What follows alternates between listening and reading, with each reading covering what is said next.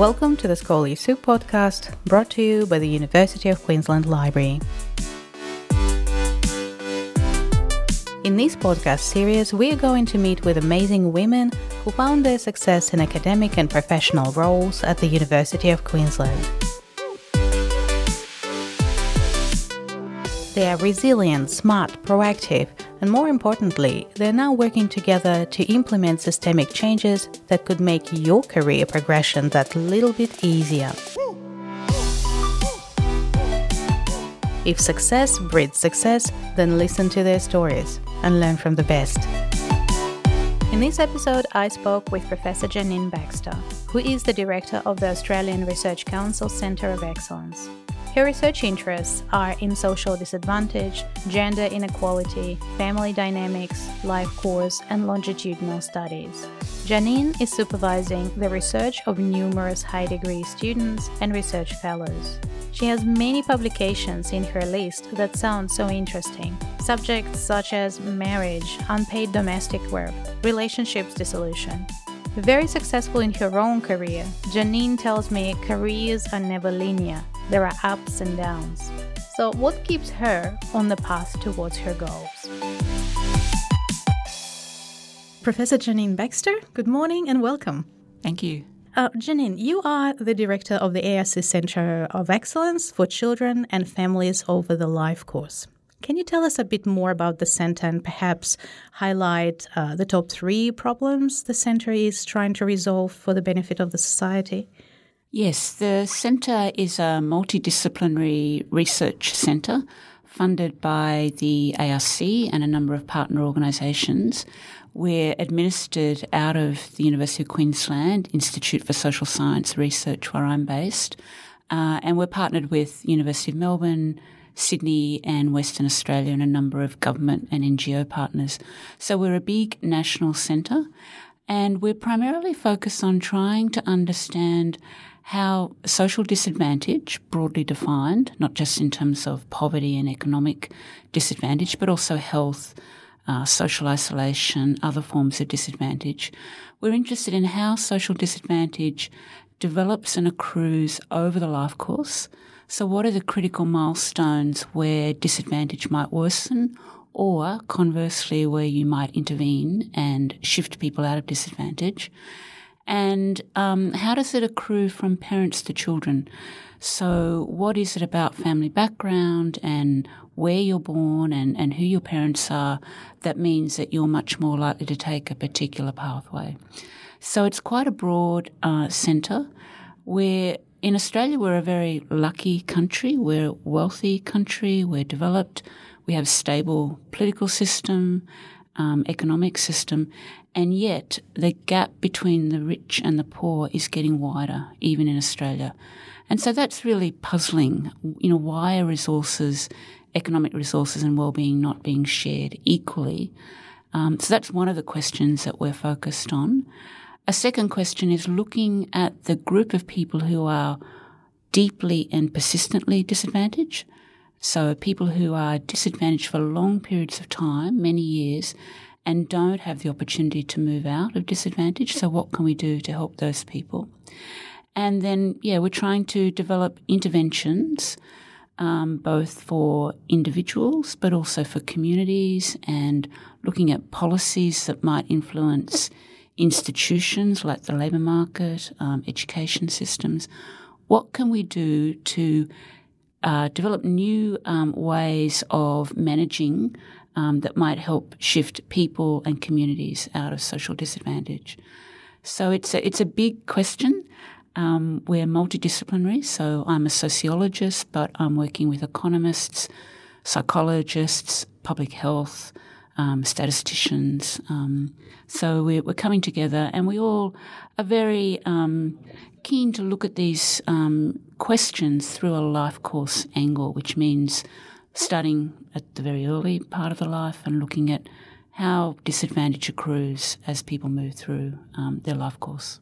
That's very, very interesting. Sounds really exciting. Um, Janeen, are you also looking at gender? How is Australia going with that? Yes, that's a very, um, I'm very interested in that, and that's a, an area that I've worked on for many years. In fact, I did my PhD looking at um, unpaid work in the household and how men and women divided housework and care work, and then the implications of that for women's access to education and employment. Um, so it comes into the centre a little bit. Certainly, some of the work that I'm doing and others is looking at family dynamics and patterns around gender. Um, but it's an area that I'd like to do more research um, on. And Australia's not doing very well, surprisingly. Um, the latest Global Economic um, Forum report shows that Australia is slipping well behind. So we were um, ranked um, 15th in the world in 2006, and we've now dropped to 44th in the world in 2020. So that's a depressing um, statistic, um, and I think it needs to be unpacked a bit further. That's a that's a global overall statistic that brings together education, numbers of women in parliament, um, access to employment, earnings, and so on. So there'll be variations depending on what measure you look at. But overall, Australia's doing poorly, and I think we do need to be looking at why is that happening. Is it something about Australia? Are other countries pulling ahead of us? You know, what's going on there? Oh wow! I never, I didn't expect that answer. frankly speaking, um, in some of your words, Janeen, uh, or your works, uh, you actually talk about gender agenda. What is it? And what is the effect of the so called stalled revolution? So I think it's coming from your work as well.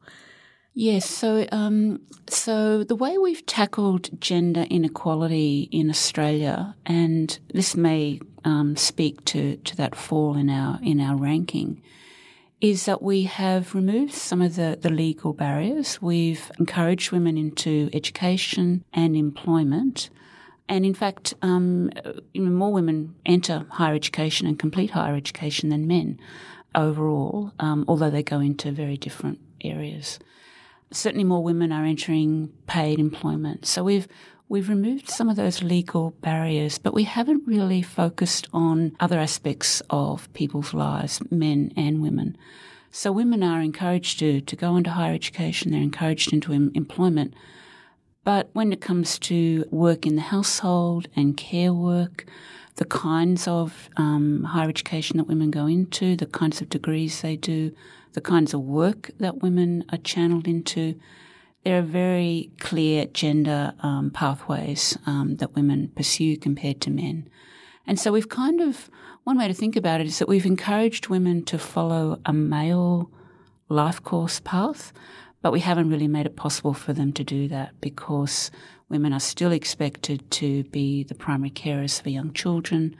Um, they have a very interrupted employment um, history. When they have children, they they tend to to move out of employment to take on the main caring role. They often come back part time, and so they never really have the opportunity to follow that pathway in the same way that men do. And so it's not surprising that women at the end of their careers often end up with much less superannuation. They're the fastest growing group of homeless people in Australia.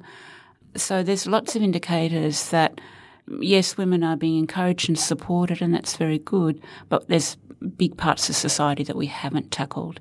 And I think we need to take that more systemic approach and look at not just opening up certain pathways and, and letting women you know, try to succeed, but to really kind of challenge some of the institutions, particularly around families and education and labour markets. So that possibly is the light at the end of the tunnel, isn't it? it's it's a big task, um, and so a lot of um, a lot of commentators refer to what's going on as a stalled revolution, and so we have made a lot of progress, and I. I wouldn't want to downplay that. It's very, very important to, to remove those legal barriers, but it only takes us so far. And we need to, to look at what else needs to happen, particularly around care work and that division of labour within households.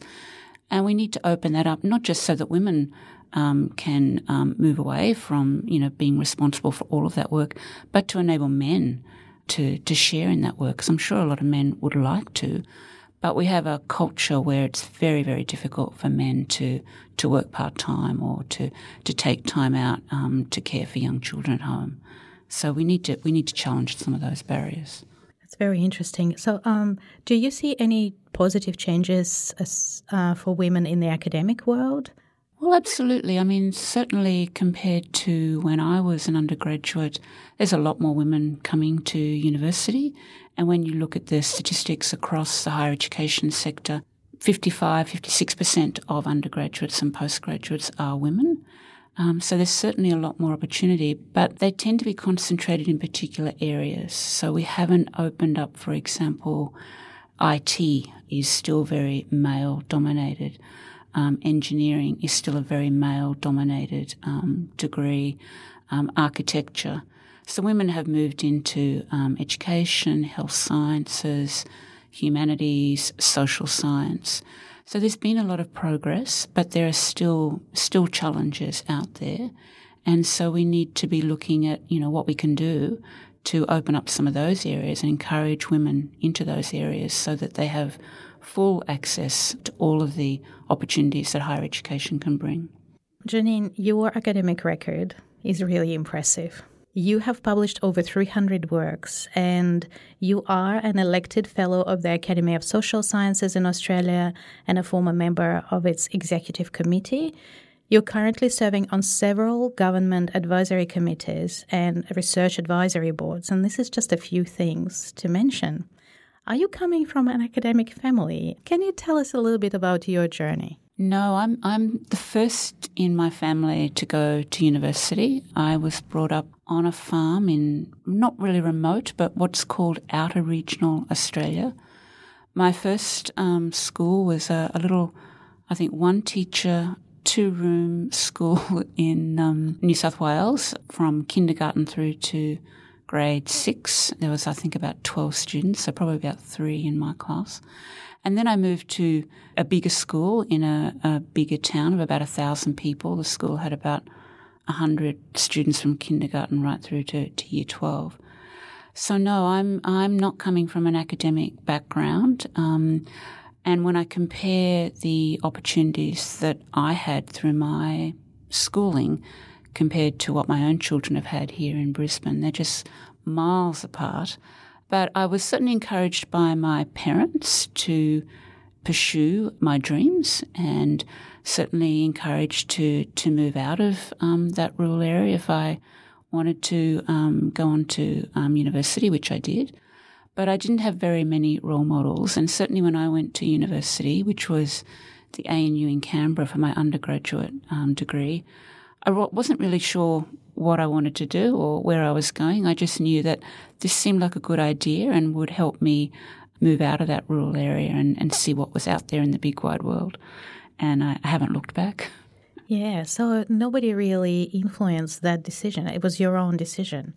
You just thought it was a good idea and you, you, you went full on. Well, I, I did love school um, and I loved studying. Um, I remember in about, I think it was grade nine, we had some career counsellors come from outside of the, the town. They came from one of the, the bigger regional towns and they came and talked to us about, you know, job opportunities and career opportunities. And I remember, and I'll never forget this, my conversation was about opportunities for women to move into retail and perhaps nursing. And one of my older sisters was a nurse. And I just remember that conversation thinking, wow, I, I would hate that. That's absolutely not what I want to do. they didn't offer you a, a professorship, no, at that point. and I didn't know what I wanted to do. I just knew that wasn't it. And um, and as I said, certainly my parents encouraged me to get out and see what was out there. And so off I went to university and um, didn't have a clue what I was going to do, but you know, found my way and, and really it really opened my eyes to to other possibilities that I had no idea about. Um, would you agree, though, that me- mentorship is particularly important for career progression?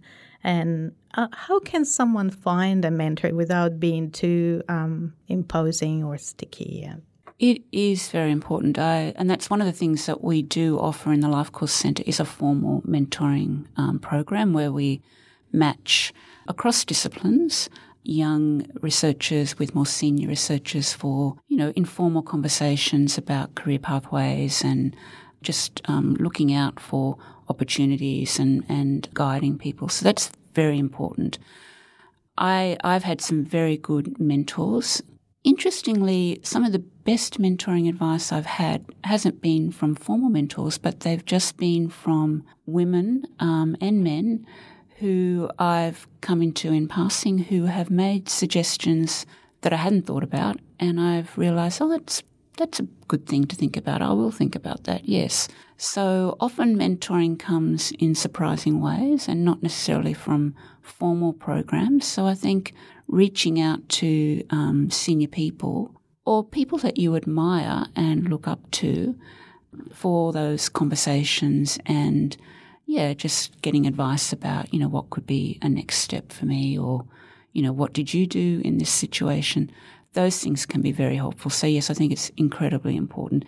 And I and I think mentoring at all stages of your career, not just when you're a junior researcher, but when you get to that mid-career point where you've already completed a PhD, you may have may have completed um, other milestones, but where do you really want to go next? Um, so there are a number of places along the career journey that I think it's very important to reach out, both to formal and informal ways to get support and advice from, from people and people who are outside your discipline, outside your immediate area, who will look at you in a fresh way and, and open up ideas that you may not have thought about. Do you have any advice on how to retain competitive advantage in the male dominated dominated environment?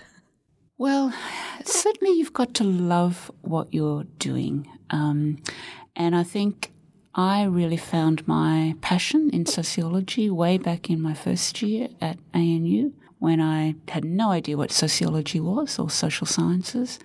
And I just opened my eyes to understanding things that I'd never thought about before. So, and I haven't lost that passion, you know, 35 years later or whatever it is, um, possibly longer. Um, so you've got to love what you do. You've got to be prepared to work hard.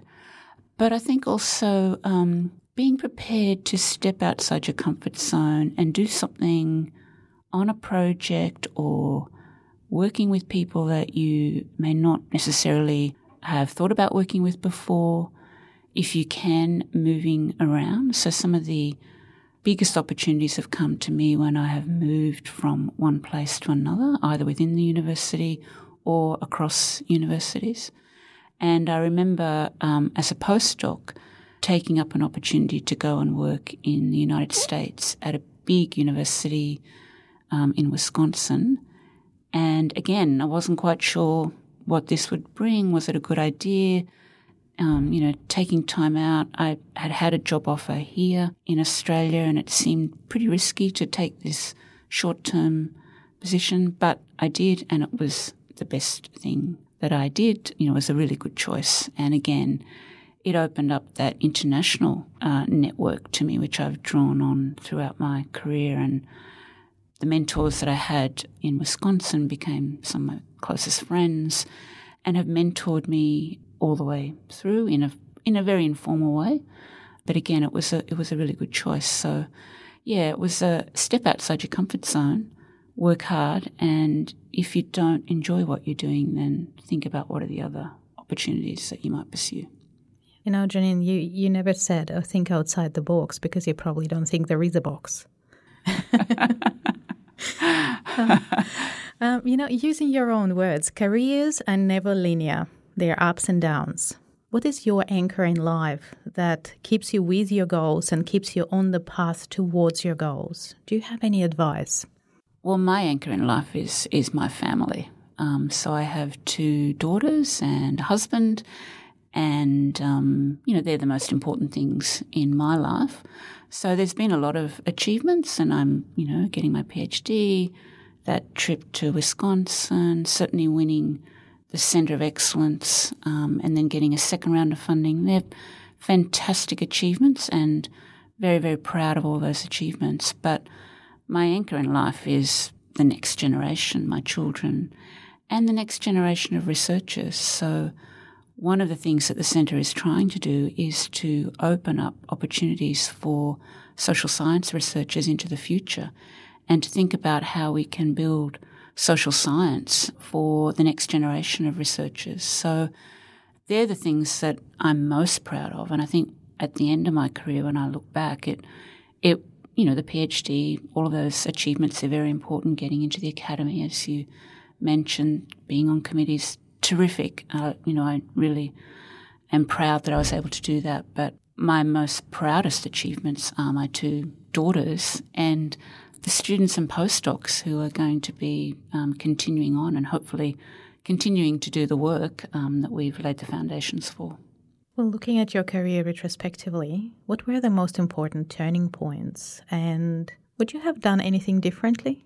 You know, at the time, there were some turning points that were difficult. Um, so I, I after the postdoc in Wisconsin, I had a position at the ANU in Canberra in the Research School of Social Sciences, which was a, a research fellowship. And at the end of that, the contract was not extended, which I'd hoped it would be, and I'd done very well there. And and I moved to a new position at University of Tasmania, which you know seemed like a, a bit of a you know a long way away, and I wasn't quite sure. You know, it was a remote part of Australia, a regional university, not nearly as many resources as as ANU, and I, I, I wasn't sure if it was the best move. But in again, in hindsight, it was a a terrific move because again, I was moved into teaching, which I hadn't had the opportunity to do before. I had fantastic colleagues.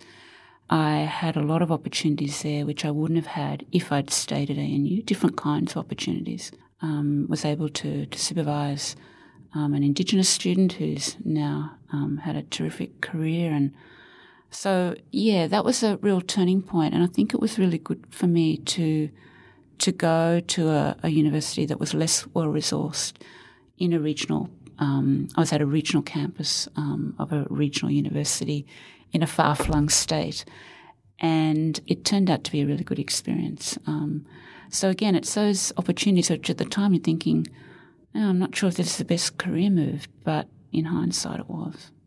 You're a really great role model, Janeen, and um, what can be your advice to those young women who are possibly hesitating whether or not to pick academia for their career path? It is tricky. I think, particularly now with the COVID um, 19 situation and some of the downturn in international students, universities are financially more challenged than they were even even a couple of years ago. So I, my advice would be to, to keep your options open. Don't narrow um, your pathways if you don't have to. But if you love the work um, and you're prepared to work hard, then I think there are still opportunities there. Um, and you know, I would say, you know, go for it if if that's if that's your passion. And I think that's the most important thing, really. You've got to love what you're doing, but keep it balanced look after yourself. Don't neglect your health and your well being. Don't neglect time with friends and family because those things are also very important and I think make you a better academic and a better researcher. So, so keep that perspective, but don't give up on your dreams. And if you love it, there are always pathways and and take those unexpected opportunities, which may not look like an opportunity at the time, but in hindsight may open up new pathways that you didn't even know about. And so there's many ways, there are many pathways, and don't just assume that it's got to be linear from one stage to the next, but you know, it may be up and down, but some of those downs can lead to, you know, new opportunities that you that you don't know about yet. Thank you so much for taking the time with us today, this morning, and thank you for sharing your experiences and your wisdom. It's been a pleasure. Thank you. That's it for this episode of Women Finding Success. The podcast series was initiated by the Sage Athena Swan team at the University of Queensland. Thanks to Workplace Diversity and Inclusion team and Gender Steering Committee for their support and coordination. The series is produced by Dr. Elena Danilova with technical production by John Anderson. If you enjoyed this podcast, please like, subscribe, or write a review on the platform you get your podcast from. Thank you for listening.